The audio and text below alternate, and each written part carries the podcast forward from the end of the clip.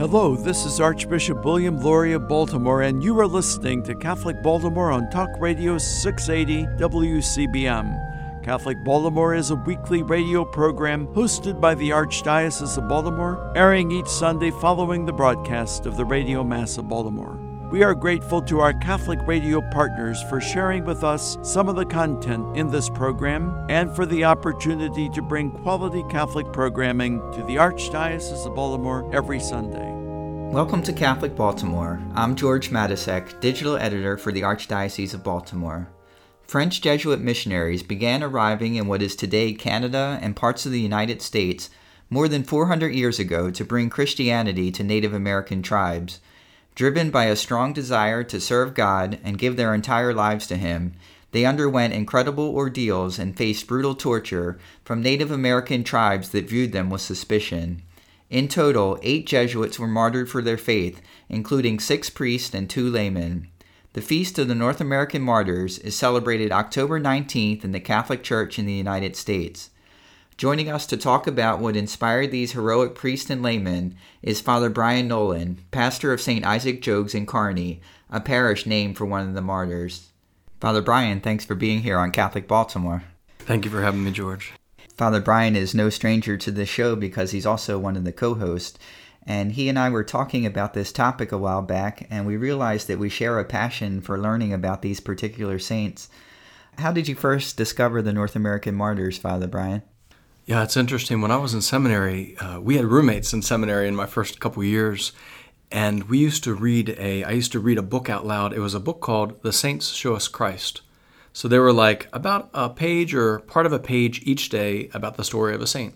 I remember seeing the life of Saint John de Brebeuf, who I'd never heard of, and I started reading it, and I realized it was like then he was captured, then he was tortured. And then and and the tortures lasted for 17 or 18 hours. And they did some such pretty extreme things. And I remember saying like, how come I've never even heard about him? And it was so amazing and hearing their other North American martyrs and the, the French Jesuits that came over. So I was very intrigued and then just asking myself that question, how come I haven't heard about that? And how come we're not sharing the stories with others? Hmm. Who were the North American martyrs? So the North American mm-hmm. martyrs were French Jesuits who had this missionary zeal of we want the whole world to know uh, about Jesus Christ. We want the whole world to know the good news that there is a God who knows us, a God who loves us, and a God who came to save us uh, from slavery to sin and Satan. And when I read about the martyrs, you start to realize that, especially as there's this new world, and it was called New France at the time, they said, we want to be part of sharing the gospel with them even though we know it's going to involve a lot of hardships and sacrifices, we want to be part of this missionary uh, endeavor to New France or the New World. And these were some of the most educated men in the world at the time. Many of them were expert linguists and they had training in philosophy and theology. Some of them had scientific knowledge. What motivated them to leave all that behind to come to this new world where they knew that martyrdom was not only a possibility but a, but a strong probability? Yeah, you realize it really was the love of the Lord and a great zeal. And you had to have a lot of human skills and the natural linguist skills, or you had to have also a certain type of, uh, uh, of temperament. You had a certain type of perseverance through a lot of uh, a sacrificial life that you knew that you were going to experience. When they came, you can read in the letters where they spoke about this. They said, When you come, you're going to be in canoes for long hours, if not the whole day. If you start paddling, you have to not stop paddling and you can't complain about it. You would have the heat that many would experience in uh, upstate upstate New York. You had biting flies, you had fleas in your bed, you had uh, the mosquitoes. If you've ever been in northern New York in the summers, there's a lot of mosquitoes. And so you would have had uh, the very cold winters, the hot summers, and it was this experience of show great perseverance, courage, never complain and and work hard and help help among the tribes. They basically uh, befriended the Huron Indians and said through our witness and through our uh, taking part in the life of the tribe, uh, it's through that that ultimately we can spread the gospel. I remember when I first started college when I was in my late teens back in the early 1990s.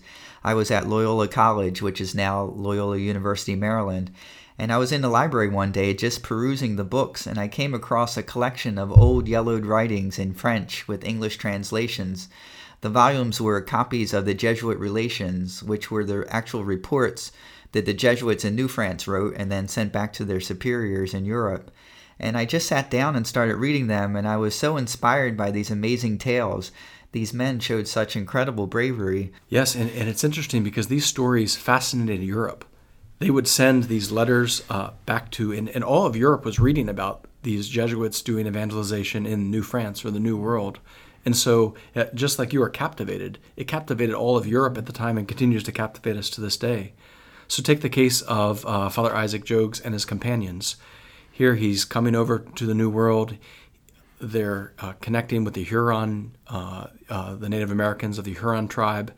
The Iroquois and the Hurons, uh, the Iroquois were, were especially, I guess you'd say, very violent and very kind of a, war, a warring tribe and so you didn't want to be captured by the Iroquois. And so Father Isaac had committed basically to say, I'm going to stay with the Native Americans of the Huron tribe. I'm going to stay with them. So one time when they were coming down the river, uh, they were surrounded by Iroquois. A number of the Hurons scattered, and Father Isaac just decided, and several of the others, Jean de uh, Lalande and also uh, uh, Rene Goupil, uh, they, they basically said, We're staying with them. We're not going to leave a number of them had not been baptized, and they said, We want to be available because we know many of them would be tortured, including us, and many of them possibly might be killed. So they risked their life and, and they were captured. Then they would go from settlement to settlement. And each time they came, they went through different tortures. And in the case of Father Isaac Jogues, his, he's known as a double martyr because here was a case where uh, he was a prisoner for uh, several years and then he escaped through one of the fur traders, one of the Dutch fur traders. And then after he came back to Europe, if you remember the case, he went back and he got there late at night on the doorstep of the superior. And he knocked on the door, and uh, one of the Jesuit brothers answered the door. He said, I'd like to speak to the superior. They said, Well, he's sleeping. He said, Please tell him I'd like to, I have word back from the New World. And the superior came up and they said, Great to see you. We are happy to have you. Have you heard news from uh, Father Isaac Jogues? And he said, The one standing before you is he. Mm. And it was this very powerful experience where they realized, wow, you you have such courage and such faith and the sacrifices that you've made and you escaped and after about a month or so father isaac jogues felt very out of place he was this like celebrity there and he really had a sense of i want to go back he got permission. At that time, he had had his fingers um, both sawed off with a shell or chewed off, uh, a little bit of both. And uh, so he, he, got permission from the Pope to celebrate Mass with the stubs of his fingers. Mm. The Pope's response was, How can a martyr of Christ uh, not drink from the blood of Christ? Mm. And he got permission to celebrate Mass with the stubs of his fingers. And he went back, and it wasn't that long after that he was captured as he was helping to make peace uh, in a peace accord with tribes. And that began uh, a whole other year of imprisonment prior to his martyrdom. And then one of his companions was Saint Rene Goupil, yes. who was actually a layman. Yes. What do you know of, of his story? He's an interesting story because he wasn't able to be a Jesuit. He desired to be a Jesuit, but he apparently had some hearing issues. They speak of him as deaf. I'm not sure if he could read lips or what exactly the case was. So he was a uh, kind of a lay Jesuit, along with um, with another, uh, and he was especially gifted at uh, doing like basic little surgeries or kind of almost like a doctor, did kind of medical uh, help, and and he was a hard worker that would help the missionaries in any way. So it was one of these experiences of um, just yeah, very powerful experiences, and he was martyred there. We should point out that there were a variety of reasons why some of the American Indians distrusted the Jesuits in many cases, various tribes were suffering from diseases, crop failures, or other catastrophes that they blamed on Christianity and the black robes, the Jesuits who preached Christianity. Today, there are two shrines to the North American martyrs. One is in New York and the other in Canada. If you've ever, if uh, those who have ever been to Rome, you know, you can go to the Colosseum or next to the Colosseum, the Circus Maximus, where a lot of Christians were martyred. But in the United States, there's not a lot of areas where people have been martyred in the United States. But here, Albany, New York is less than six hours from here. And uh, Midland is two hours north of Toronto. is where uh, Saint John de Brebeuf and, and other martyrs uh, were martyrs. So the reality is, in the United States, it's significant on the East Coast that we can visit these national shrines and places of pilgrimage uh, to pray, uh, to pray for the grace of great faith, pray for the grace of perseverance in difficulties, to pray for our loved ones, and even willing to lay down our life for others mm-hmm. in imitation of these martyrs. And you've been to the shrine in New York? Yes, the, the shrine is located about 45 minutes northwest of Albany, New York, and it's a very powerful experience. It's kind of an uh, kind of, it's a shrine, but it's kind of a, almost an untouched area. It's like you're kind of going back in time. So they have the outline of where the fort was, where the Iroquois fort was. So you can really imagine of saying, this is about the size of the fort, and this is where they lived. So it's like walking through almost like a park, but an untouched park. So it's a very peaceful setting. It's a very powerful place to pray. If you look uh, off the hill, uh, you can see the river where they have, would have come in, and they literally have an area called the Hill of Torture, mm. where they would have had to run the gauntlet. And that was a practice of torture where a prisoner was made to run between two rows of Indians who, who beat the prisoner up as he ran through. Can you imagine uh, that, that experience? So you're kind of meditating on the, the perseverance and the courage that they would have had. There's the walk of uh, Saint Rene Goupil. It tells his story where his situation was he was in one of the the, uh, the areas, the, the housing areas, and he made the sign of the cross on a child's forehead. And when he did that, they were like, "He cursed him! He cursed him!" And it was that point they decided they were going to he was going to be tomahawked. And they have the area is uh, Father Isaac and he went on a rosary walk, and they have the area. It's like between this area and that area that's where it happened, and that's where that's where he he died. Mm. They have a Colosseum church, a Colosseum kind of shaped church that has an image of the Herb of the Martyrs. It seats ten thousand people, mm. but it has a relics of a number of the martyrs that we do have uh, relics of. And finally, there's the ravine. Uh, you walk into what would be a ravine near a stream, and all we know is Rene Goupil is buried somewhere down there. We don't know where but we know from the accounts that that's where he was buried. So it really is sacred ground, holy ground. It is a very powerful place to pray. We would bring our college students there, and uh, we got permission to go down at night where they would just take a flashlight and you read the story as you're walking down in the ravine. They have signs up that break out one of the letters that Father Isaac Jogues wrote to uh, tell the story of what happened. It's a very beautiful and powerful place to pray and to do a pilgrimage. Mm-hmm. In addition to the North American martyrs who are recognized as canonized saints in the church, there were also examples of holiness among the American Indian Christian converts, many of whom faced the same kinds of torture inflicted on the Jesuits. Um, a few years ago, St. Kateri Tekakwitha, who was inspired to become a Christian after hearing the teachings of the Jesuits, became the first Native American saint. How does her story fit into the larger story of the North American martyrs? So St. Kateri was born about 10 years after the martyrdom of St. Isaac Jogues. So the famous saying, the blood of martyrs is the seed of Christians. And so how beautiful it is that 10 years later uh, she was born. Our guest today is Father Brian Nolan. When we return, we will talk about an encounter you can have with the saints at the Back from the Dead Cemetery Walk in Emmitsburg. I'm George Matysek. You're listening to Catholic Baltimore. Catholic news from the Archdiocese of Baltimore and around the world with the Catholic Review. Cleanup continues at Esperanza Center in Fells Point, a month after a fire in a neighboring building left the Catholic Charities Outreach without a space to offer its programming designed for immigrants. Many of those programs are up and running at temporary locations, including a CC House at St. Patrick, just across Broadway from Esperanza's damaged building. To read more on this story and many more, visit CatholicReview.org. From the newsroom of the Catholic Review, this is Emily Rosenthal. Do you want to know more about what's going on in the church and the world than you can get from your daily newspaper or local TV? Read the only publication in the Archdiocese of Baltimore that covers the church full time the Catholic Review. Pick up the print magazine monthly at your parish or have the Catholic Review delivered to your home every month. You can get fresh news every day online at CatholicReview.org. Subscribe to the Catholic Review e newsletter for twice a week updates.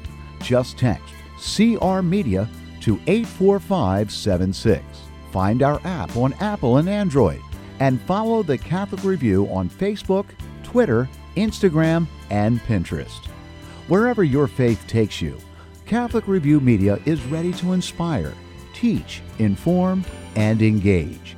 Read it today in print and online at CatholicReview.org. That's CatholicReview.org. You are listening to Catholic Baltimore on Talk Radio 680 WCBM. Welcome back to Catholic Baltimore. I'm George Matysek. Our guest is Father Brian Nolan, pastor of St. Isaac Jogues in Carney. In the season of haunted houses and cemetery walks, the Seton Shrine in Emmitsburg offers its own version of a cemetery walk, one that's focused on the saints. Father Nolan was one of the original founders of the walk. Father Nolan, how did this all get started? Yeah, so we call it Back from the Dead Cemetery Walk. It, began with just hearing the stories of the saints and saying, how can we not share these stories of the saints? So that was one of the inspirations. The second inspiration is when I was at uh, Mount St. Mary's Seminary.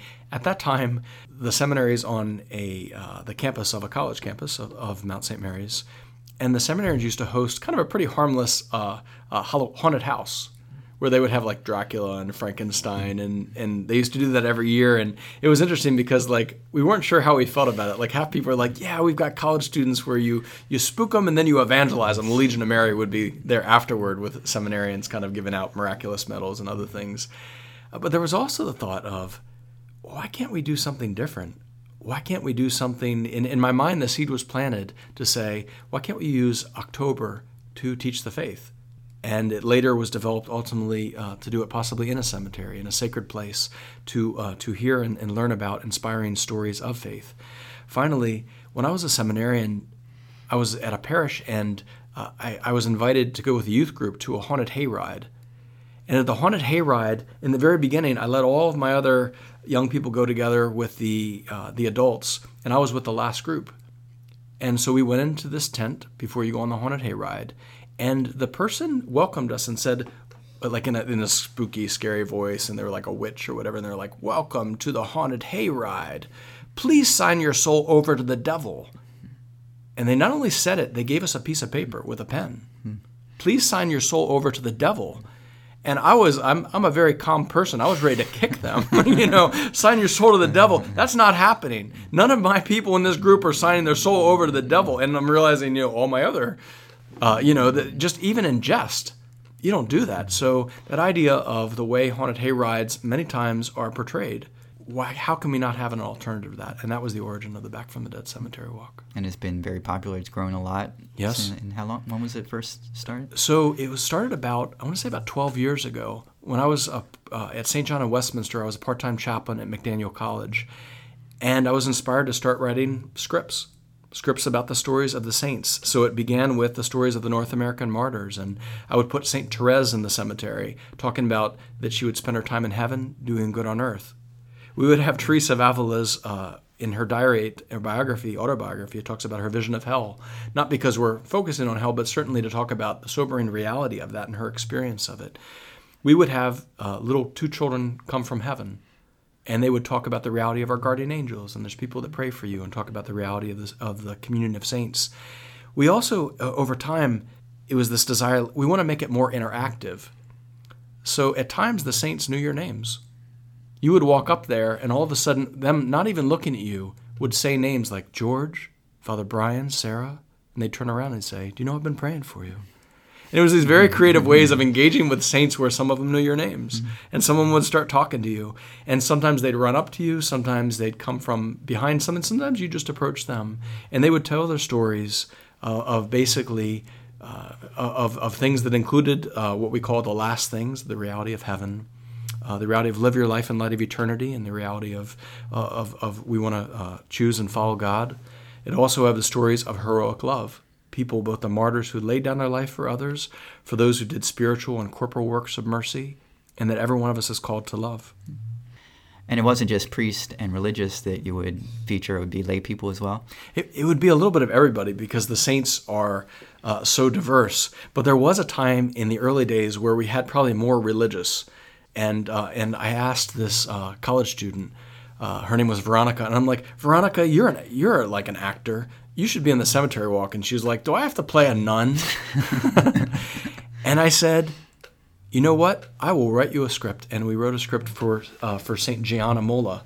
And it was this powerful experience of, of having that experience of, um, of a mother in the cemetery. And specifically, uh, as you know, the story of St. Gianna Molla, you know, she would live a very ordinary life. She would go to the opera, she would go skiing, but she was also a pediatrician. She would also care for the local poor. But the question I always thought in the cemetery walk that makes it fascinating is what happens when someone dies? What immediately happens afterward to a person? And what's their experience? Or, in the case of Gianna Molla, who gave her life ultimately for her fourth child, and this is kind of the end of the script. If you know the story that she went in to give birth on Good Friday, uh, she gave birth on Holy Saturday, and she was kind of in and out of consciousness, but this is what she told her husband.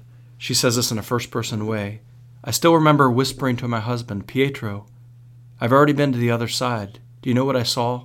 Someday I will tell you. And then I fell into unconsciousness, she says.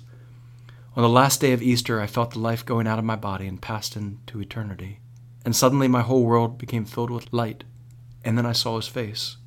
Jesus looked at me with the eyes of love and said, Gianna, there's no greater love than this. You've sacrificed your life for your child. Welcome home, my beloved daughter. Your witness will inspire many to great love. Hmm. And then she walks back in the cemetery. Hmm. And the cemetery walk is held at the Mother Seton Shrine in Emmitsburg. The relationship that uh, we had with the Seton Shrine uh, began at an inspiration that there was a time where we didn't have the ability to have it up in the cemetery of St. Anthony's, which was up near the grotto. And they kind of called me out of nowhere, but it really seemed like a, a time of providence. I said, Lord, if you want this to happen, you have to help show me because we can't use the cemeteries for different reasons. There was some construction going on, and the Seton Shrine called that summer, and they said, "Are you all still doing that haunted walk or whatever it was?" And I was like, "I don't really know what they're talking about." So I got on the phone, and it was about the cemetery walk, and they said we'd like to host it at the Seton Shrine. Hmm. And we've been hosting it for a number of years, and it's just taken off every year. Last year, I think we had about 1,200 people come Five, we have at least five nights that are offered. It's a powerful uh, experience of faith, and and it's just this very uh, beautiful experience of where you come away moved in a desire to grow in your love of God and love of others. So it's just been a very uh, beautiful experience, and the Seton Shrine has really really taken the the lead on it. I mean, they're pretty much front lines with running the cemetery walk, and and I work in collaboration with them and also with Mount St. Mary's. It's such a great idea. We're just about out of time, but before we go, there's a great quote from St. Isaac Jogues taken from a letter that he wrote to his mother while he was serving as a missionary in New France. Could you read that to us? Sure, maybe we can leave you with his words. So well must we use the time that is accorded us. We must do that in our life which we would have wished that we did at the moment of our death. I'll repeat it. So well must we use the time that is accorded us. We must do that in our life which we would have wished that we would, we would have done at the moment of death. Father Brian Nolan, pastor of St. Isaac Jogues in Carney, thanks so much for being here on Catholic Baltimore. Thank you very much. St. Isaac Jogues, pray for us. The Back from the Dead Cemetery Walk will be offered at the Seton Shrine in Emmitsburg October 26th through the 28th. For more information, visit setonshrine.org. Again, that's setonshrine.org. For Catholic Baltimore, I'm George Matysek. We'll see you again next week.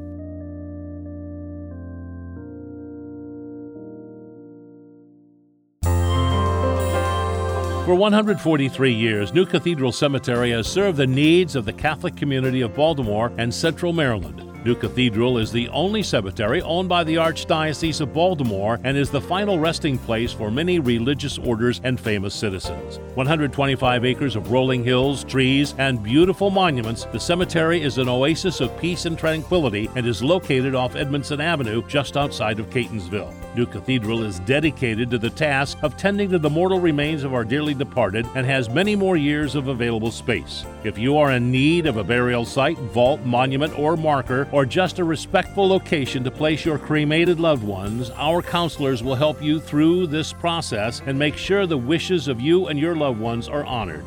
Visit us online at newcathedralcemetery.org. Like us on Facebook at New Cathedral Cemetery Bonnie Brae or call 410 566 7770. Child abuse is not only a crime, it's also a sin. The Archdiocese of Baltimore has long made the protection of children a leading priority in its parishes, schools, and other ministries. The Archdiocese seeks to keep kids safe through rigorous training and background checks, and by implementing a zero tolerance policy for anyone credibly accused of abusing a child.